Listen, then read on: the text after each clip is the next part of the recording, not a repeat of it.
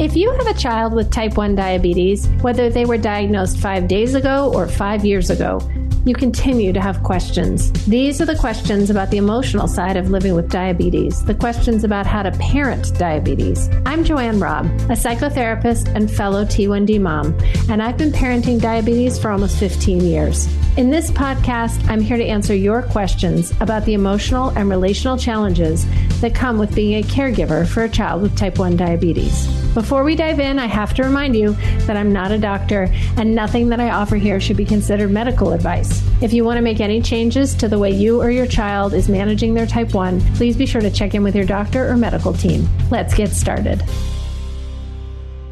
Hi there. Hello. Hi. My name is Julianna, and my son is seven years old, and he was diagnosed with type 1 last summer. And this is going to be our first holiday season, and I'm wondering if there is anything I need to be in the lookout for as we head into the holidays. Oh, what a great question, Julianna. Thank you for calling in to ask that. Yeah, and when I think about it, I think there's two different things to be attentive to. Um, the first one is about food and eating. So normally at the holidays, you know, you go to parties or you have a family gathering and everyone brings cookies and candy. And that's just normal for your seven year old. You know, at that age, he's independent enough that he's going to go and grab the things he wants to eat. Yeah, he's a cookie monster. He's a cookie monster. so my one piece of advice I'm going to have for you is to not panic about that. Your instinct, especially when you're so new to this, is to be tightly in control all the time and maybe even try to prevent him from eating the cookies. But I'm going to suggest not that you loosen it up and don't pay attention, but you don't panic, right? Like if mm-hmm. he manages to get some cookies and you don't even know what it was and he's suddenly 350, just take a breath and do a correction, right? Like you don't even need to ask him, what did you just eat? Don't even bother. You could just say to him, Hey, if you eat any more, could you let me know in advance so I could dose you? Right? Like, you know, just uh-huh. stay as calm as you can. One thing I want to offer to you also is that on Wednesday, December 14th, and I think this show will release on the 13th, on December 14th, so there's still time to register if you're listening on the Tuesday. I'm giving a free webinar called Let Them Eat Cake. So I encourage you to get onto my website, diabetessweettalk.com and register for that because there I'll talk all about sort of holiday management, but I'll talk a little about holiday management, but mostly I'm going to talk about like how to create a healthy relationship to food and eating in your house which includes uh-huh. allowing normal eating. And normal eating includes cookies and cake and all the things at holidays that come up, right? So I'll pause yes. there and see if, do you have any reaction to that? Like, how hard is that going to be for you? I'm actually was afraid about that aspect because I want my kid to have these memories with food as well. And I do have a relative who was diagnosed 30 years ago.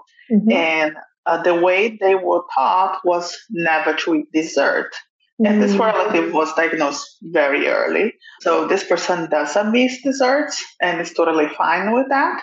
But mm-hmm. my kid loves desserts. Mm-hmm. And I know and I learned that we can include that.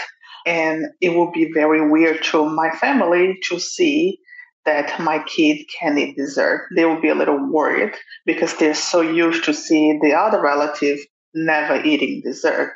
So I'm a mm. little afraid that everybody's going to try to control my kid, even though I'm saying, I got it, I got it. Okay. Yes, I do. Yeah. Wow. You're talking about something so important, Julianna. So two things I want to notice there. And you're pointing to the second thing I wanted to talk about before. One thing though that you're saying right now is that you're, there's some family history with diabetes, right? And there, it was managed differently, which is true. Like people diagnosed 30 years ago were managed differently than people diagnosed now. And a lot of parents did decide to get really strict with food management because it is a strategy to keep blood sugars in range. So I love that you're saying like you don't want his eating to change too much, right? Of course, there are going to be moments where you'll be a little anxious about the 300s, but you want him to have a normal eating experience. And I think that's gorgeous. The second thing you're talking about is family members. And this was the other thing I was going to say to look out for at the holidays, family members or friends who you haven't seen in a long time, close family friends, can say some crazy stuff about diabetes mm-hmm. to your kid and also maybe to you. So you're saying that um, what you're worrying about in particular is the family saying, "Oh, you shouldn't eat those cookies. You shouldn't eat those cookies," right? Because yes. the other family member never ate dessert. We're going to take a quick break and be back with more answers. Right now, your child's type 1 diagnosis feels like the biggest blow ever. You feel worried for their health and watchful all the time of pretty much everything blood sugar, food, exercise. If your child was diagnosed in the last year and you want to get back to the calm and sturdy parent you were before diagnosis, the place to start is with Sweet Talk's After Diagnosis coaching program. Designed just for parents like you by me, a fellow T1D mom and experienced therapist and diabetes coach. After diagnosis will help you find a faster path to calm. When you're doing better with diabetes, your child will do better too. To find out more, go to diabetessweettalk.courses. So I have a few thoughts for how to manage anything that could come up in this category. One is to send an email communication to people in advance. So if you're mm-hmm. meeting with that part of the family that never ate dessert, you can email them and say, I know you guys never ate dessert. That was a choice you made about how you guys wanted to manage. I respect that choice. I'd like you to respect that we're doing it differently. Here's how we're doing it so that it maybe doesn't even come up. Another thing to do, if that feels too aggressive or assertive in some way, when it does come up to just sort of say, yep, we're managing differently than you and sort of put a stop to it right there. But to not take it too personally when people come in. People say stupid things so often about diabetes management. If you go to my website, diabetessweettalk.com, there is a blog post called Setting Boundaries Around Well Meaning Advice. You could also get on and read that. I will include it in the show notes, but I recently was told about a YouTube video called What Not to Say to the Parent of a Type 1 Diabetic. So I'll include that in the show notes, but you could watch that too. It's a little bit of sort of diabetes humor, like you wouldn't actually talk to somebody the way this woman uh-huh. is talking to this guy, because she's basically keeps talking about like how stupid he is, because he says, I hope your child gets better. And she says, well, I'll let you know if there's a cure for stupidity when you let me know if there's a cure for type 1 uh, diabetes, uh, right? So, but it might lend some humor to the situation. Yes. It feels so burdensome.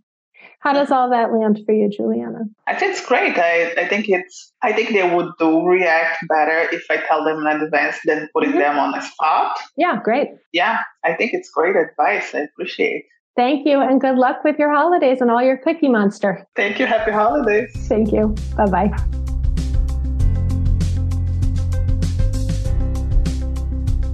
Thanks again for listening today. If you want answers to your questions about parenting a kid with type 1, I'd like to invite you to join our live recording sessions so you can ask your questions in person. Not only will you get the support you need and deserve, but through the podcast, you'll be helping other T1D parents to know that they're not alone with the challenges they're facing. To join one of my live recording sessions, simply go to www.diabetessweettalk.com and click the banner at the top of the page to register. Again, go to www.diabetessweettalk.com and click the banner at the top of the page to register.